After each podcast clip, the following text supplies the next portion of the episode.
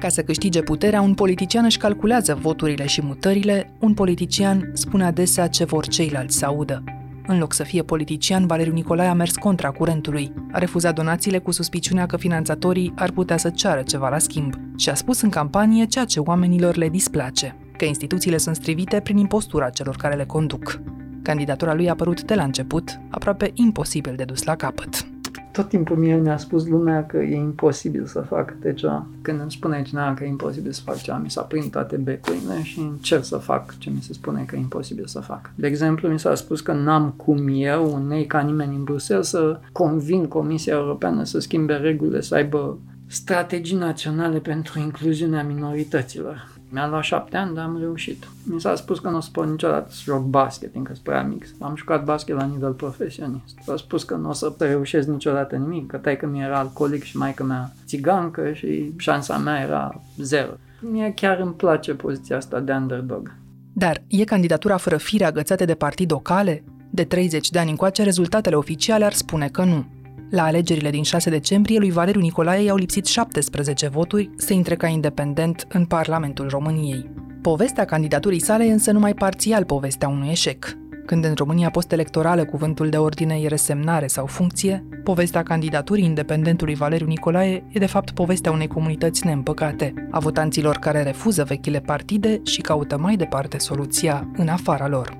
Dar vor rămâne ei împreună? Va apărea de aici un nou partid Va schimba un caz dus la CED o lege electorală din România în favoarea unui independent? Sunt Anca Simina și ascultați On The Record, un podcast recorder în care știrea primește o explicație. L-am cunoscut pe Valeriu Nicolae când s-a hotărât să candideze. Omul cu studii în diplomație și contracte de consultanță cu instituții internaționale e de-a lungul fiecărei zile ba șofer pentru pachetele de mâncare care ajung în ferentari, ba tipul care trage cablu ca școala online să aibă o șansă și în ghetou, ba meditatorul pentru care orice puști din zăbrăuți și-ar da bucuros colecția de surprize cu fotbaliști celebri. Găbiță, tu ce faci acum? Ia și citește ce am. Am citit. Mă vrăjești, hai. Cât a fost candidat, Valeriu Nicolae n-a mai vorbit de Casa Bună, ca să nu o contamineze cu politica. Dar acum, că alegerile s-au terminat, s-a întors aici, la ce lăsase în așteptare. Peste 200 de familii în nevoie și o școală de meserii la care s-au înscris deja șase copii. Ne-am reîntâlnit să vedem ce loc mai are politica în planurile lui.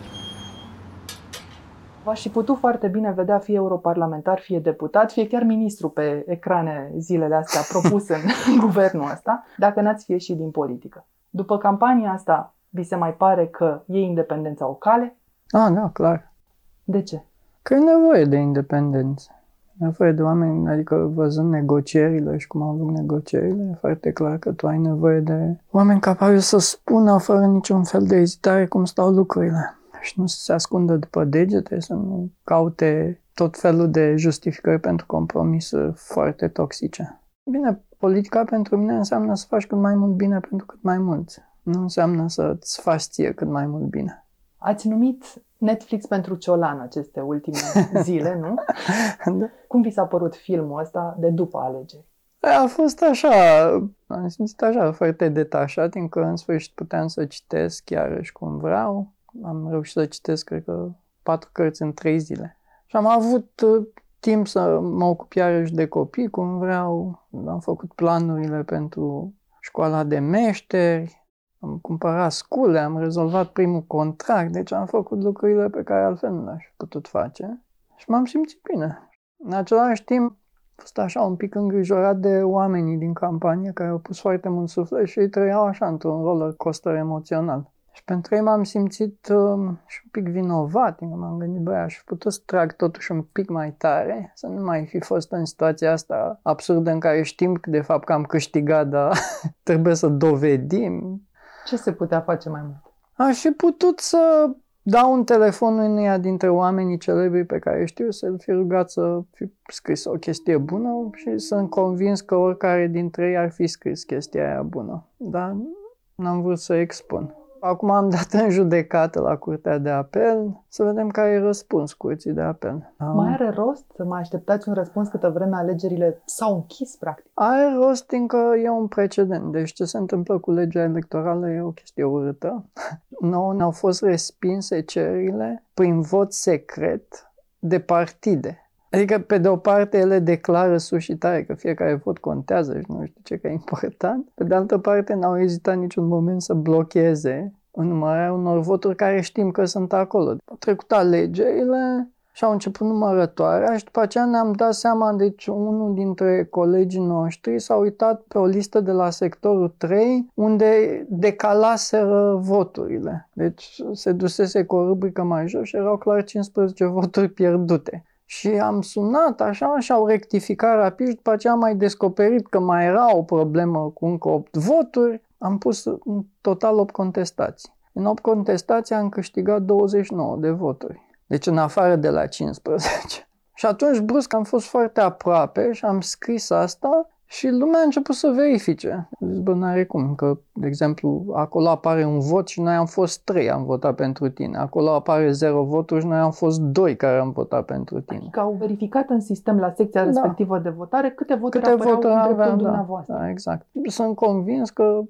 alea 17 voturi le-am fi recuperat foarte ușor. Și câte contestații? 28 am depus, dar de fapt ar fi trebuit să depunem vreo 41, am descoperit până la urmă. Dar am depus încă 28 încă n-am mai avut timp. Deci, Și câte au fost acceptate și câte respinse? Păi n-au fost astea, ultimele 28 n-au mai fost acceptate niciunele. Le-au respins, încă le încurcam lor între partiția.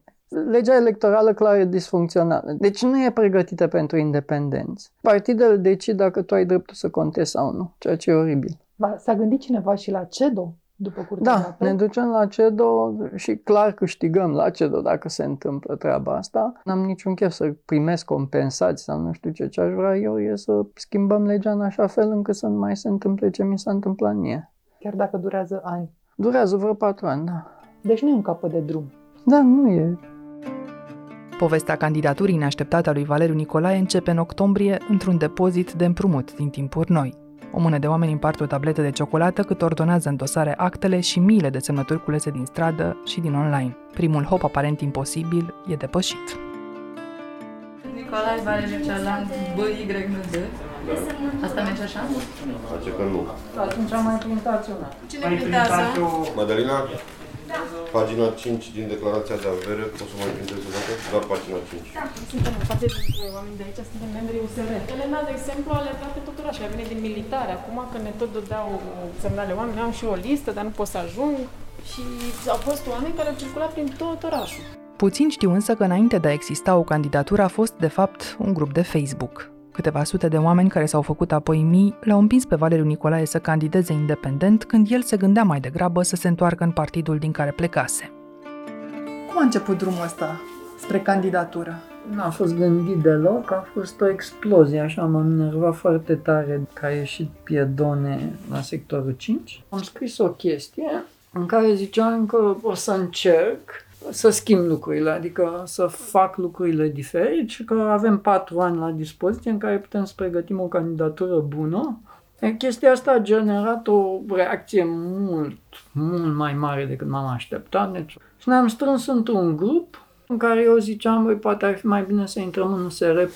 Și în mod neașteptat ne-am luat un veto. Deci ca să ținem grupul ăsta împreună, un grup mare, foarte motivat, nu avem cum să-l ținem împreună dacă nu facem ceva repede. Deci au fost două soluții, o candidatură foarte proastă pe care ne-a oferit-o plusul să mă duc eu la Sibiu sau o candidatură independentă. Și peste 75% au spus candidatură independentă. Da, măcar îi știți pe oamenii ăștia pe toți? Îi știu pe mulți dintre ei, dar nu pe toți. O bună parte sunt oameni cu care am făcut eu voluntariat la greu, iar în grupa aia de oameni critici sunt oameni pe care chiar îi respect și știu bine și foarte afurisiți. Afurisiții au pus împreună ce știau să facă mai bine, de la platforma online de strângere de semnături la o rețea de cunoștințe și prieteni care să ajungă la peste 20.000 în două luni. Între timp, Valeriu Nicolae a decis să nu arunce banii, nici pe ai lui, nici pe ai altora, într-o campanie electorală. Experimentul a fost simplu. Se poate câștiga oare și așa?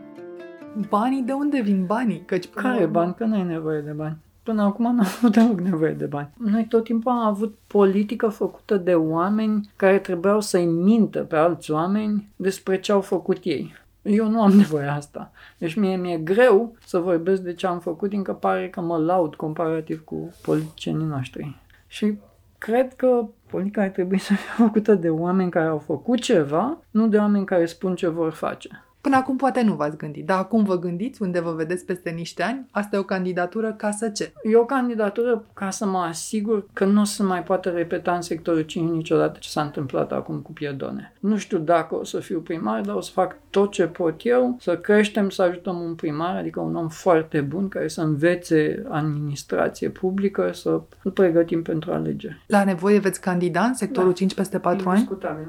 Dar nu mai la nevoie. Scopul meu ar fi să găsim unde ajuns de mulți oameni buni pentru că să nu mai fie nevoie de mine în politică. Ce sunt foarte confortabil în afara politicii.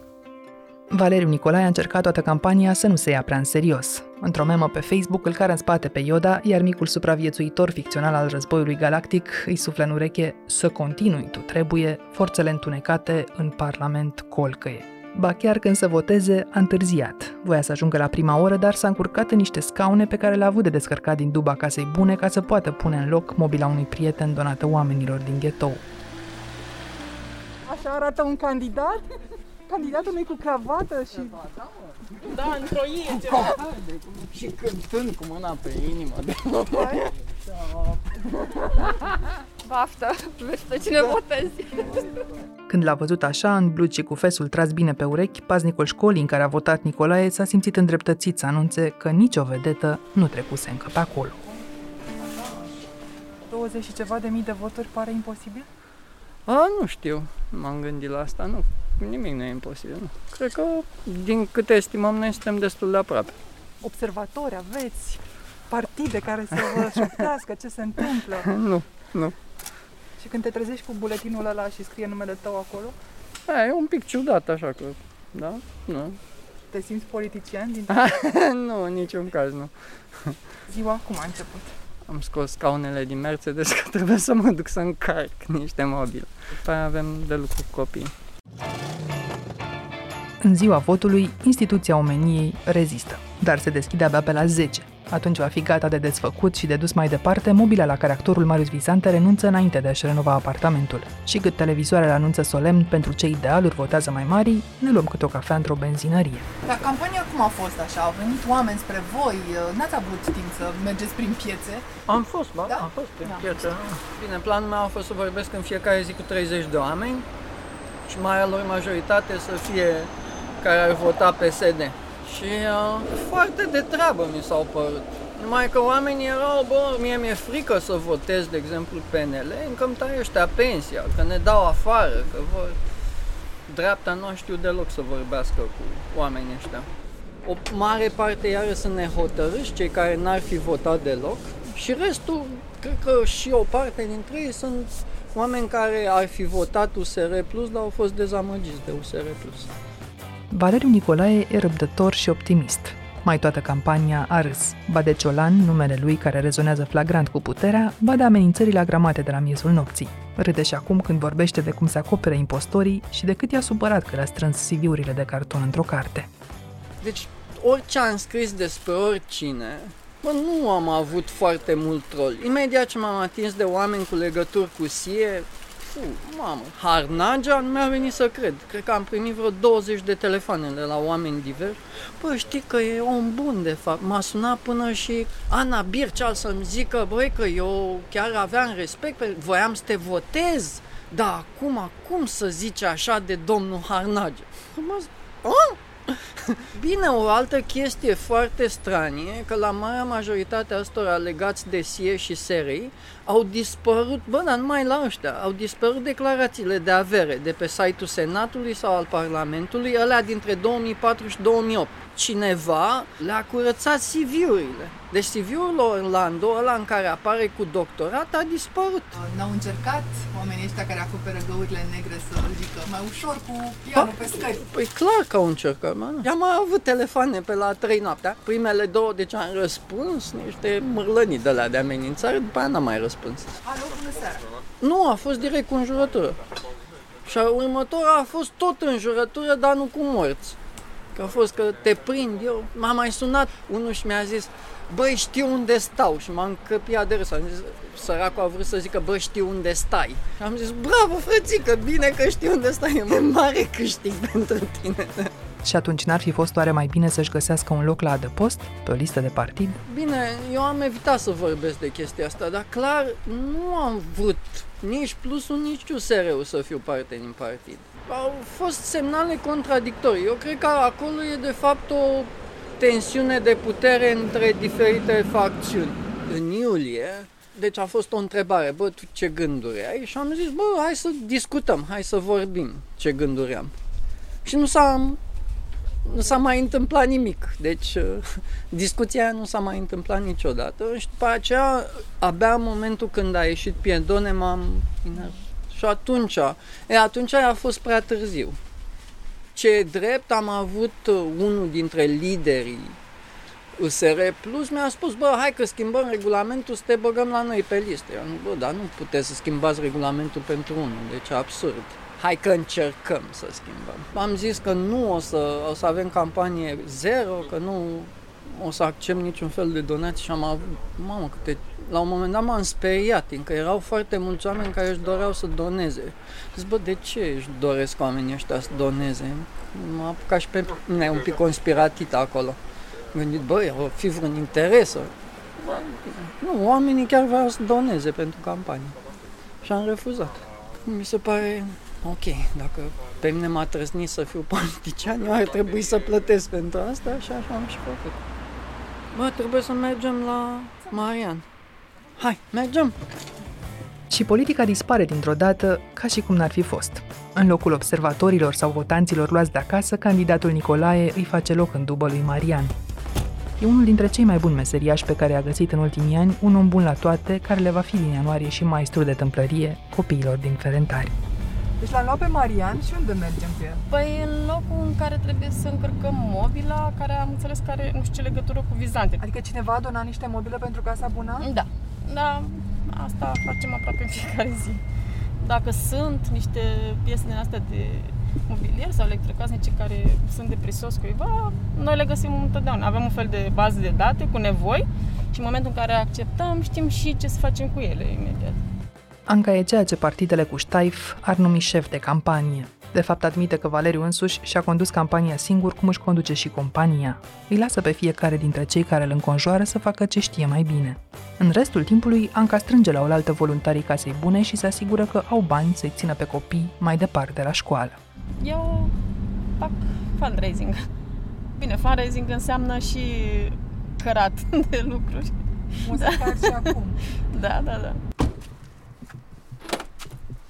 Ah, uite-l pe Vizante. Salut! Salut! Măi, mai ai niște oameni la pera? Da, da, e mai am.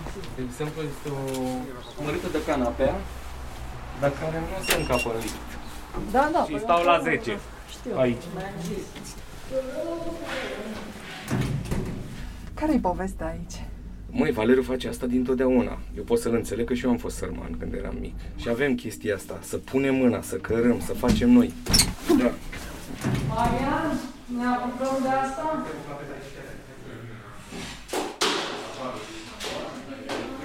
Da. Așa. L-ați găsit, da? Nu, invers, la camera deputaților, da?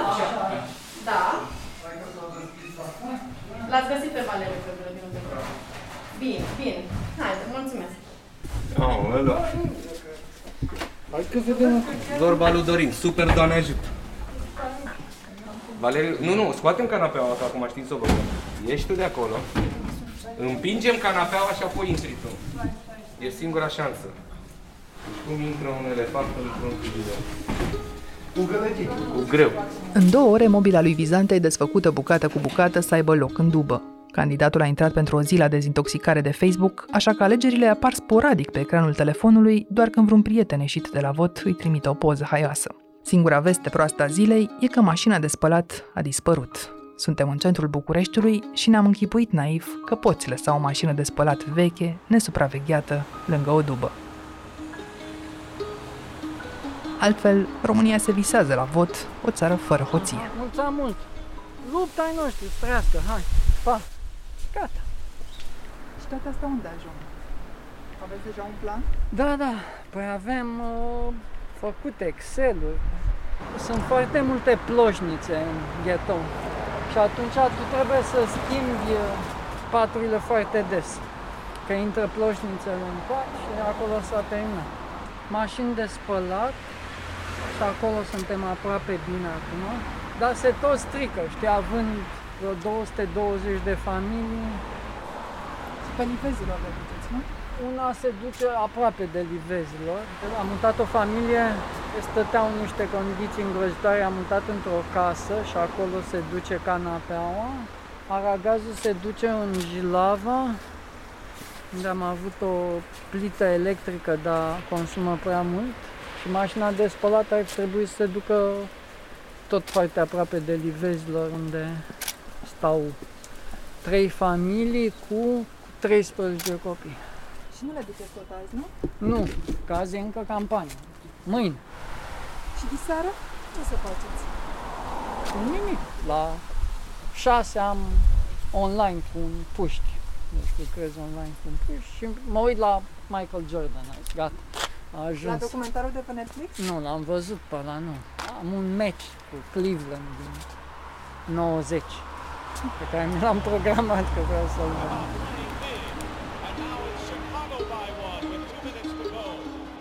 Fără observatori și fără putere, un independent se poate baza doar pe votanții lui. Elena Calistru a fondat acum 8 ani Funky Citizens, o asociație care aduce împreună jurnaliști și aitiști să stea cu ochii pe instituții. Pe 6 decembrie, Elena a fost unul dintre cei 16.000 de bucureșteni care l-au ales pe Valeriu Nicolae. Pe mulți alții îi cunoaște însă din lumea mică a proiectelor civice sau din Piața Victoriei de la Girafă. Elena, suntem uh, la mai bine de o săptămână după alegeri deja, se știu rezultatele finale, simți că ți-ai irosit votul? Deloc. În general, schimbările durează și votul pentru un om care să reprezinte o schimbare în viața cetății nu ar trebui să ne ofere iluzia că schimbăm ceva imediat, nici măcar iluzia că poate omul respectiv o să ajungă în funcția respectivă imediat. Îmi spui că ai știut practic de la bun început că un independent are șanse minime. Tu de ce ai ales un independent? Folosește la ceva independența în politică? Cred că da. Cred că independența în politică poate da un semnal dacă ea este asumată și rezonabilă. Ce înțeleg cu asta? După ce am văzut ce promite independentul uh, Valeriu Nicolae, mi-am făcut un calcul și am zis, păi, uite, lucrurile astea sunt realizabile. Adică nu mi-a promis, de exemplu, că, hei, vezi că o să schimb uh, felul în care este gândit bugetul în România. Dar ce mi-a zis este felul următor. Vezi că eu o să mă asigur ca parlamentar individual, că voi face bugetul meu ca parlamentar transparent și că voi face tot ce ține de mine să pun cumva presiune, inclusiv pe colegii mei din Parlament, să facă același lucru. Asta este o așteptare rezonabilă în legătură cu ce poate face un individ atunci când are un loc în Parlament. Și acesta este unul dintre motivele pentru care mi s-a părut că individul sau candidatul independent, Valeriu Nicolae, răspunde unei așteptări pe care eu o am în acest moment, apropo de cum văd schimbarea Parlamentului ca instituție democratică. Știi și pe alții care să fi votat la fel, cu același tip de argumente și cu același om? Da, sunt oameni pe care îi putem găsi la intersecția ideologiilor stânga-dreapta sau refuzând să se bage într-una dintre aceste căsuțe, uneori având chiar opțiuni uh, divergente, nu știu, pe zona economică versus pe zona de drepturi. Însă, majoritatea dintre ei au niște caracteristici similare, respectiv, tuturor le pasă de bucata asta de bună guvernare, văd dincolo de nevoile reprezentate de imediat, Cred că înțeleg faptul că au o responsabilitate civică. Dacă vrei, sunt, uh, n-aș zice, ultimii romantici ai uh, integrării europene și democratizării României. Da, pentru mulți dintre oamenii ăștia, ce important este să devenim o democrație consolidată, eventual cu niște oameni foarte educați, care au această recunoaștere a faptului că nu se face bine țara și fără implicarea lor. Nici eu nu cred în politicieni îngeri, dar cred în politicieni ceva mai buni, cred în politicieni pe care punem presiune să devină mai buni, cred în politicieni pe care ne educăm un pic.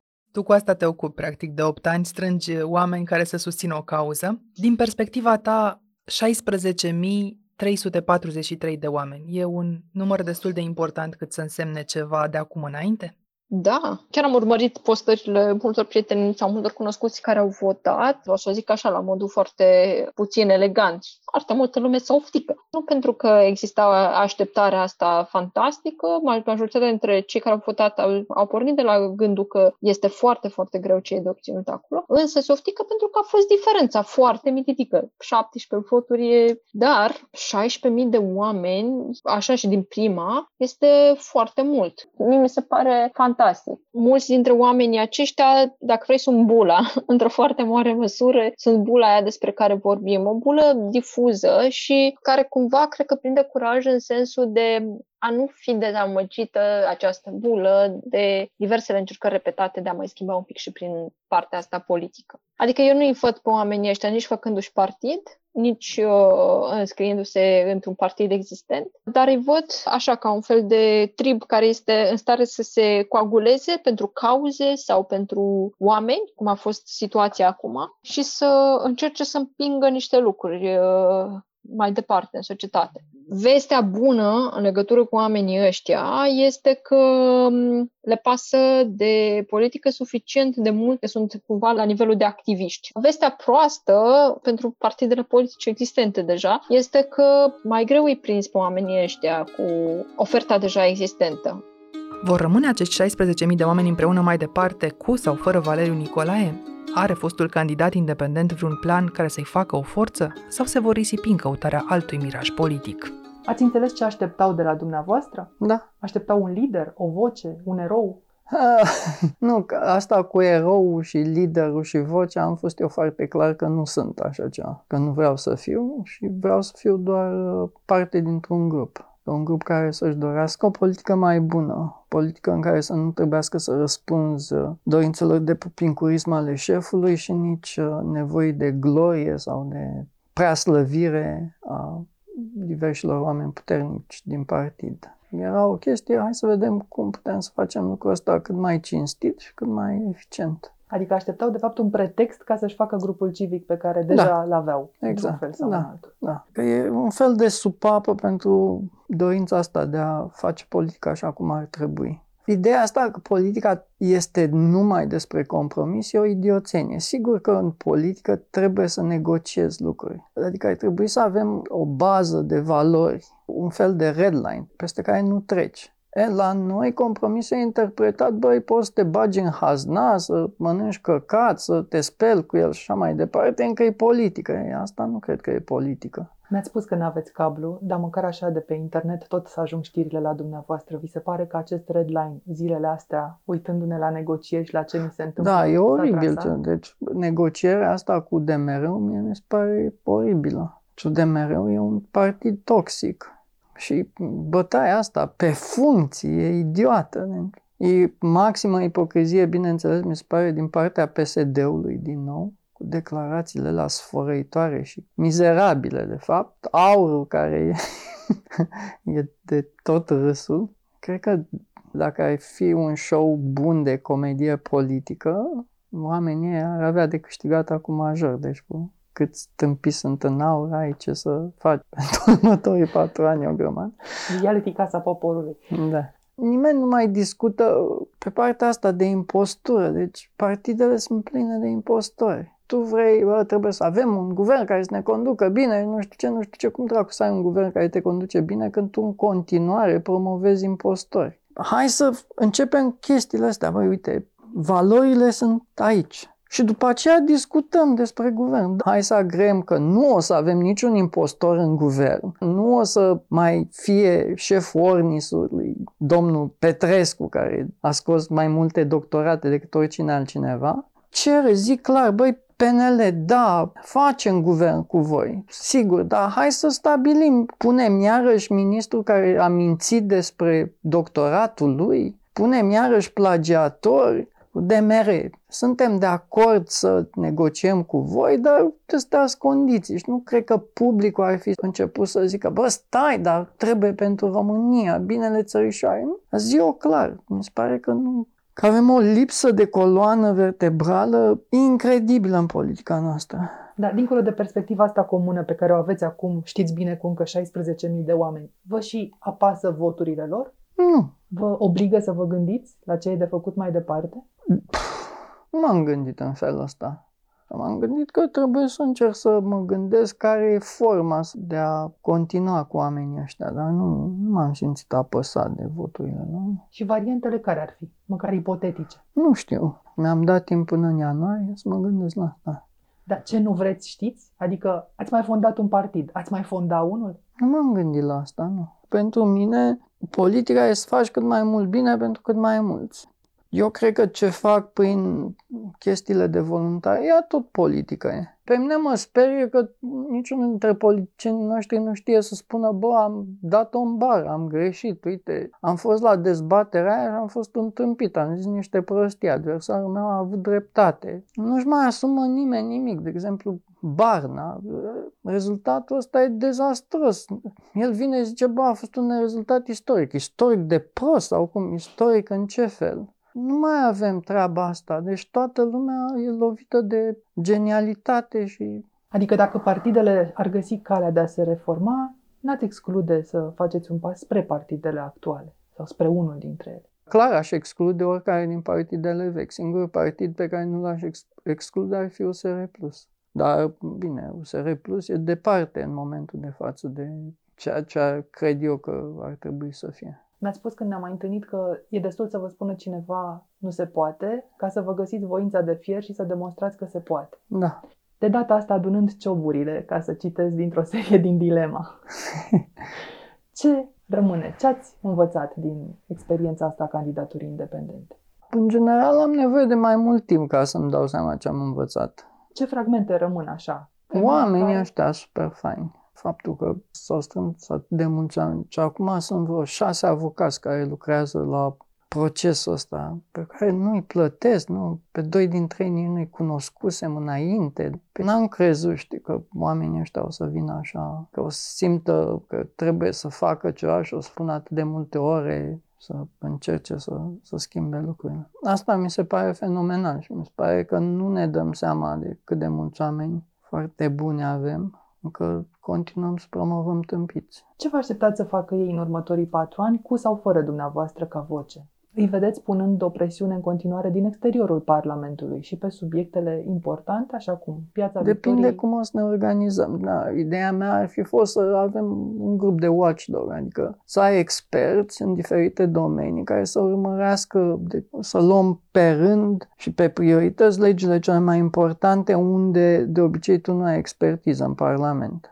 De exemplu, pe violență domestică, expertiza în Parlament e zero. Pe sărăcie, expertiza în Parlament e zero. Oamenii ăia doar vorbesc. Pe mine mă amuză acum că Tudorache, care e un tip foarte fain, s-a apucat acum de digitalizare, deci omul și de artificial intelligence. Păi, deci omul a fost un judecător foarte bun, dar trecerea asta e aberantă și discută așa și, și cu, băi, chiar știu chestii. Bă, nu poți să știi chestii în care ai citit două lucruri despre artificial intelligence. Dacă nu ai lucrat, dacă partea asta de lipsă de smerenie, așa, băi, stai că nu mă pot pricepe la orice, nu pot să-mi dau cu părerea despre tot ce îmi trece mie prin cap, fiindcă sunt eu deștept și am terminat nu știu ce facultate. Ne? Dar indiferent ce s-ar întâmpla cu acești oameni, după alegerile din 6 decembrie rămâne un grup, un grup uh, în care mulți oameni sunt informați și chiar activi civic, un grup care deocamdată este în același timp foarte supărat pe partide.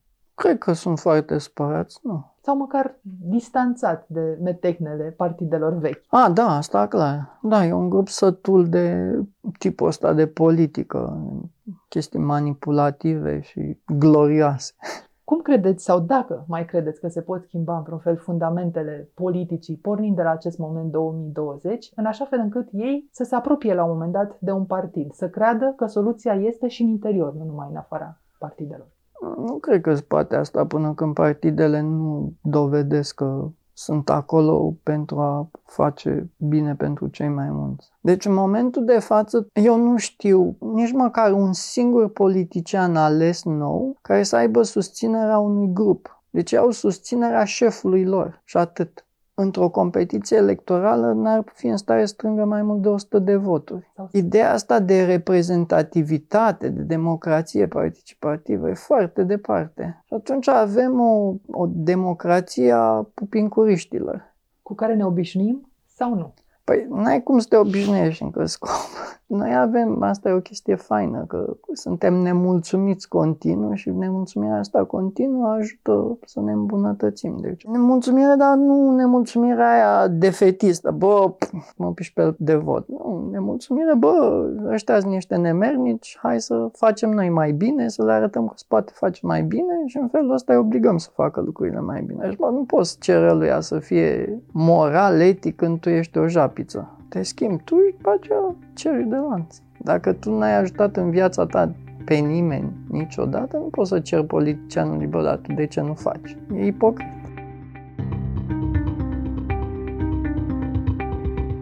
Ați ascultat On The Record, un podcast săptămânal produs de Recorder și susținut de Banca Transilvania. Ne găsiți pe Apple Podcast, pe Spotify sau pe orice aplicație de podcast pe care o folosiți. Ca să nu ratați niciun episod viitor, nu uitați să dați subscribe. Vă recomandăm să ascultați și podcastul BT Talks, disponibil pe bancatransilvania.ro podcast. On the Record are ca editori pe Cristian Delcea și pe Mihai Voina. Eu sunt Anca Simina, ne reauzim în 2021.